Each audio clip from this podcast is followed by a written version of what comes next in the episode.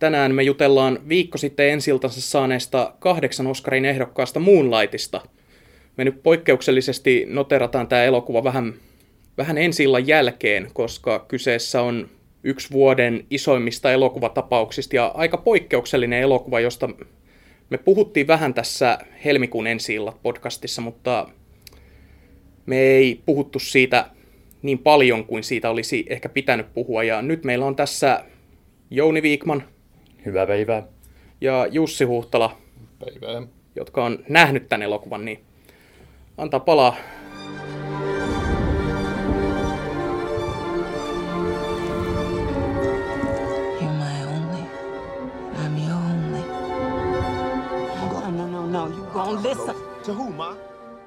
Tarttu tuohon sun sanaan, että on epätyypillinen tapaus. Mutta kyllä mä sanoisin, että niin kun, jos miettii sitä tästä Oscar-näkökulmasta, niin kyllähän tämä on semmoinen aika tyypillinen siinä mielessä, että siellä on aina joku tällainen pieni menestyjä, joka huomioidaan. Mutta toisaalta taas niin kun sitten, kun mietitään tällaisia syrjäytymisvaarassa olevia värillisiä nuoria, miten heidät kuvataan normaalisti Hollywoodissa, niin siinä mielessähän tämä on niin kuin todella poikkeuksellinen tapaus, että siinä mielessä kyllä olen samaa mieltä. Niin, että jos Moonlightissa on niin kuin se, että miksi se on nyt noussut, niin vaikka se on ikään kuin tämmöinen pienen budjetin indie-leffa, niin se on vaan saanut niin älyttömän hyvän vastaanoton, että täysin niin kuin yksimielisen ylistyksen, että harva leffa saa. Ja siinä on sitten se selitys, että miksi on mukana kaikissa palkintogaaloissa ja sillä, että se on omalla laillaan se on tapaus, että näin kiitettyjä elokuvia harvoin tulee. Ja niitä tulee vuodessa kuitenkin todella vähän. Ja sitten kun tulee tämmöinen tapaus, joka sitten vielä sopivasti kertoo aiheesta, josta ei ole tavallaan tehty elokuvia.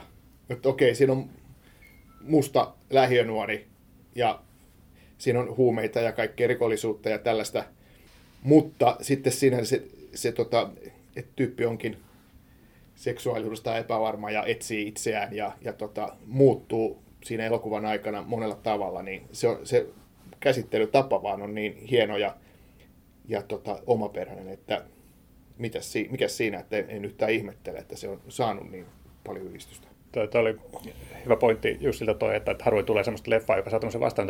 Itse asiassa La La Land on ainut, mikä tulee mieleen, ja siinä mielessä tämä on niin mielenkiintoinen tilanne, että on kaksi tällaista elokuvaa nyt vastakkain, että mä veikkaan, että Moonlight on ainut, joka pystyy haastamaan La La Landin nyt Oscarissa. Jompikumpi voisi kertoa tämän elokuvan juonesta vähän, että mistä siinä on kyse? Siis lyhykäisyydessähän se kertoo mustasta nuoresta miehestä, kertoo hänen tarinansa niin kuin ihan pikkupojasta aikuiseksi, ja hän on sellainen ulkopuolinen ja tämä oli kai se hyvä ilmaisu, että tämä niin kuin seksuaalisuudestaan epävarma ja itseään etsivä, koska kun mä menin itse katsomaan tätä elokuvaa, niin mä lähdin katsomaan sitä niin kuin, mitä sanoisin, LGBT tai niin homoelokuvana, että se kertoo tällaisen homonuoren tarinan, mutta enempi se on tuommoisesta just niin kuin itseään etsimisestä, ja se tekee hänestä sitten koko tämän elämänkaaren aikana, mitä tämä leffa kuvaa, niin semmoinen ulkopuolisen, ja se tuo niin kuin sit siihen hänen hahmoonsa ihan eri tavalla sähköä, ja se on mielenkiintoisella tavalla toteutettu siinä mielessä, että se koostuu 3 tasavahvasta osiosta, joissa ensimmäisenä hänet nähdään niin kuin pikkukoulupoikana, sitten toisessa sitten jo teinikäisenä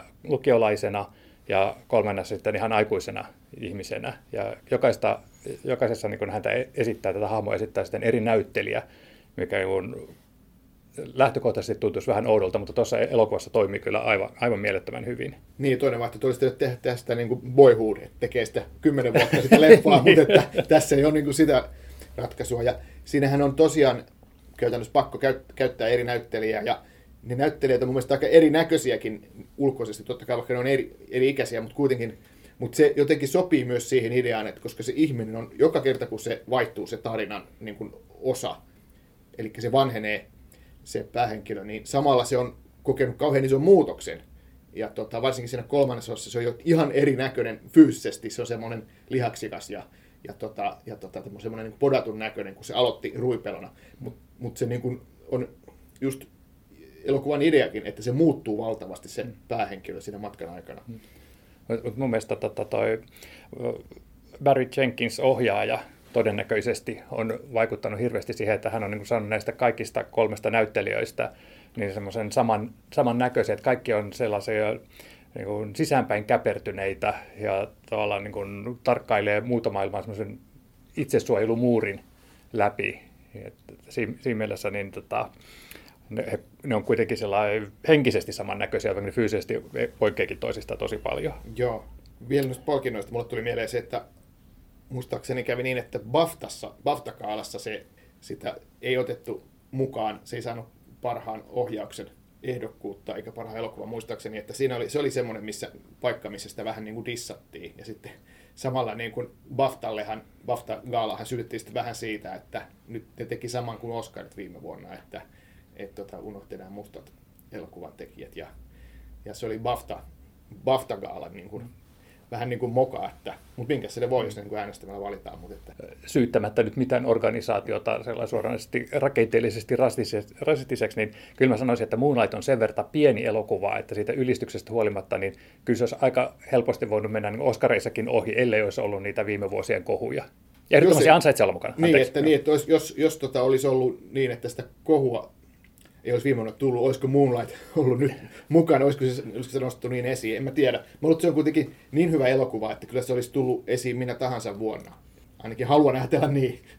Mun mielestä toi Oscar So White-kohu, joka viime vuonna nähtiin, niin tänä vuonna sitä ei samassa mittakaavassa voida nähdä, koska nyt siellä on Moonlightin lisäksi siellä on Denzel Washingtonin Fences sai monta ehdokkuutta. Joka jäi myös Baftassa pois. Joo.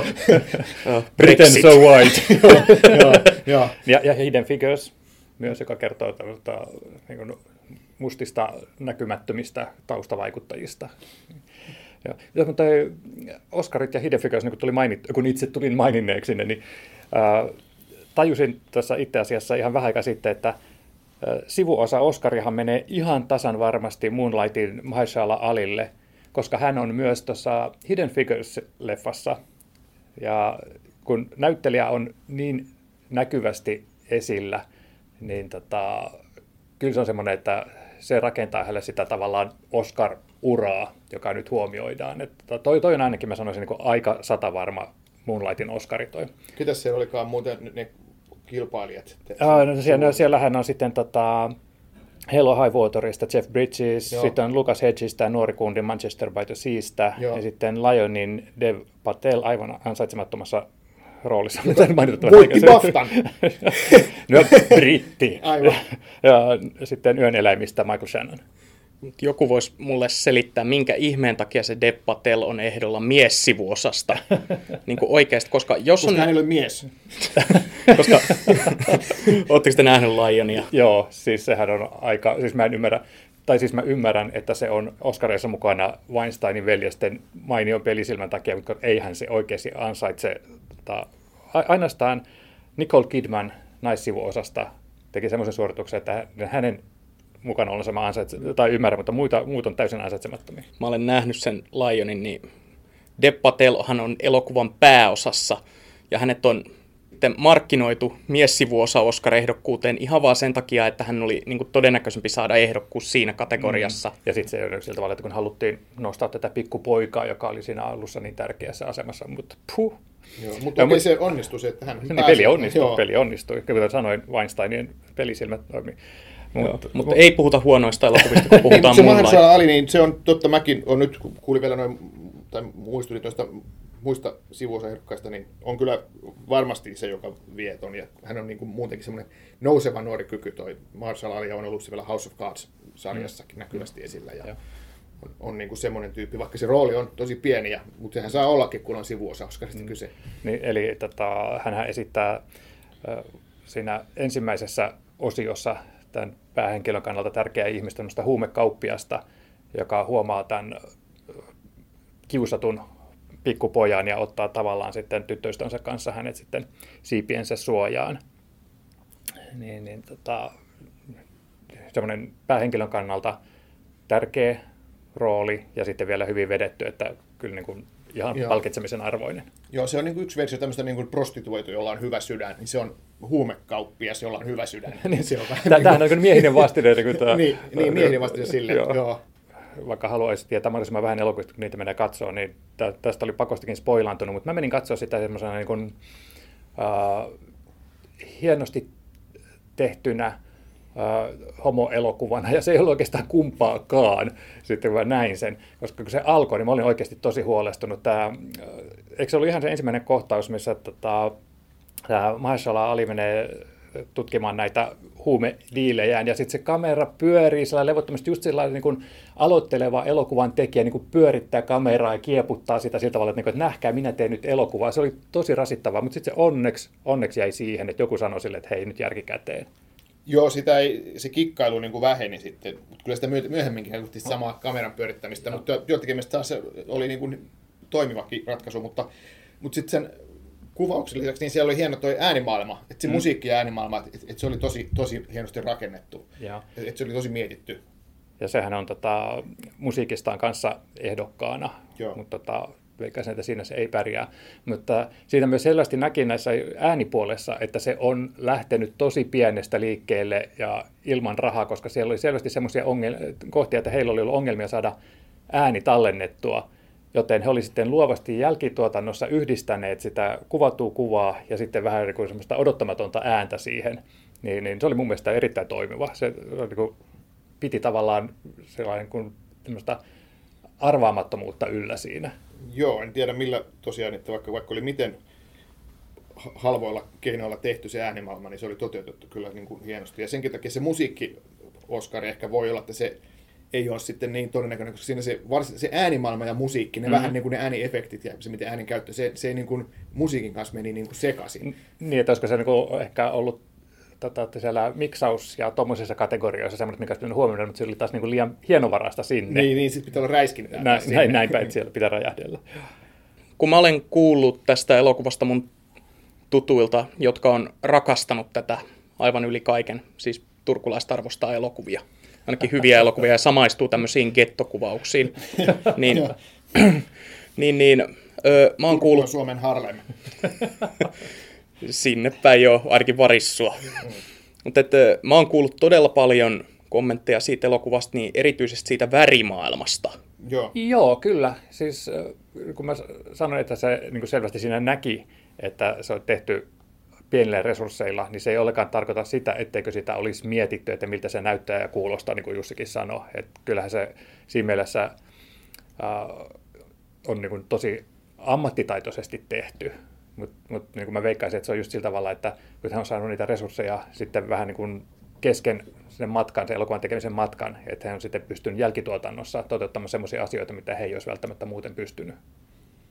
Joo, onhan se tosi mun mielestä hienon näköinen ja se värimaailma on tosi jännästi mietitty siinä, että on se kuitenkin, että vaikka siinä ehkä sitten välillä vähän kikkaillaankin, niin on se kyllä niin upean näköinen leffa ja sitä just sekin ehkä, miksi se on saanut sitä ylistystä, niin että siinä on kaikki osa-alueet, niin kuin mietitty äänikuva ja näyttelijätyö ja kaikki, että se on jotenkin niin semmoinen, jos ei täydellinen, mutta semmoinen, että siinä näkee, että tämä on niin kuin mestarillisesti tehty elokuvaa, niin kuin joka osa-alueella. Saako mennä taas Oscar-juoruiluun? Anteeksi, mä oon innoissani Oscarista, ne lähestyy koko ajan. Anna mennä. All right. Nythän on nostatettu somekohu tästä Dear White People TV-sarjasta, että kun se on nyt rasistinen niin kuin valkoisia vastaan ja bla bla bla.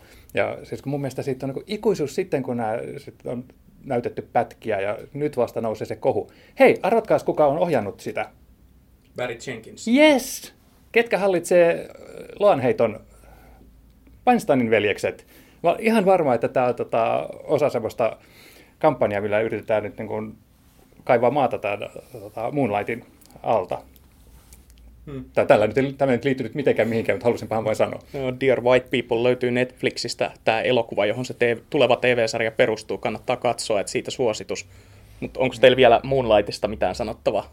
Mä voisin sanoa sen verran, että nyt kun tässä on tämä pelätty homosana sanottu muutamaan otteeseen, niin että jos karsastaa miehistä painiskelua, niin ei tarvitse pelätä Moonlightia sen takia, että se on enempi Se on kuvaus siitä, että etsitään rakkautta ja lämpöä ja läheisyyttä. Ja sitten se kertoo semmoisesta ihmisestä, joka elää muutenkin semmoisessa yhteisössä, missä sitä ei niin kuin kauheasti katsota sellainen ymmärtäväisesti. Ja siitähän on vielä itsestään, omasta minästään epävarmaa, niin se sisäinen tuska tuplaantuu. Että se on enemmän kuvaus tämmöisestä etsimisestä.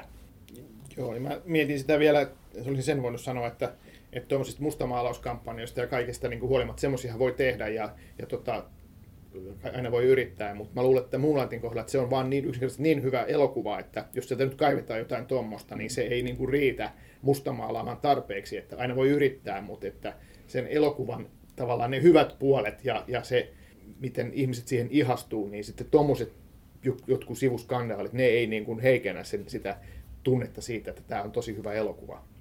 Olen samaa mieltä. Varsinkaan kun se skandaali ei koske tätä varsinaista elokuvaa, vaan se on hyvin epäsuora skandaali. Mutta joo, Moonlight pyörii tällä hetkellä teattereissa. Mun käsittääkseni se on löytänyt yleisönsäkin Suomessa. Niin kuin nämä Oscar-ehdokkuuksien julkistamisen jälkeen tulevat Oscar-leffat yleensäkin. Niillä on se oma vakiokatsojaporukka, joka ne käy aina katsomassa. Niin jos ette ole vielä nähneet, käykää katsomassa. Itsekin menen tässä sitten, kun pääsen. Vietin juuri viikonlopun Lohjalla ja sinnehän tämä elokuva ei tullut. Joo, kannattaa erityisesti käydä katsomassa ja reilun viikon päästä sitten nähdään, että miten se pärjää sitten Oscarissa. Veikkaatko saan sille monta voittoa? Haluaisin veikata, mutta kun se kilpailee mun suosikkini La La Landin kanssa, niin en mä lupaa sille kuin tämän yhden sivuosa Oscarilta miesten puolelta. No se tuntuu niin kuin semmoiselta niin kuin varmimmilta. Mäkin veikkaan sitä, että muut on sitten vähemmän varmoja, mutta tietysti on hetkinen tämä naissivuosa Naomi Harris, niin se voisi olla toinen mahdollinen. Paitsi, että siellä on sitten Viola Davis Fences-leffasta niin vahva, että... Aivan, joo. Se voi mennä sinne.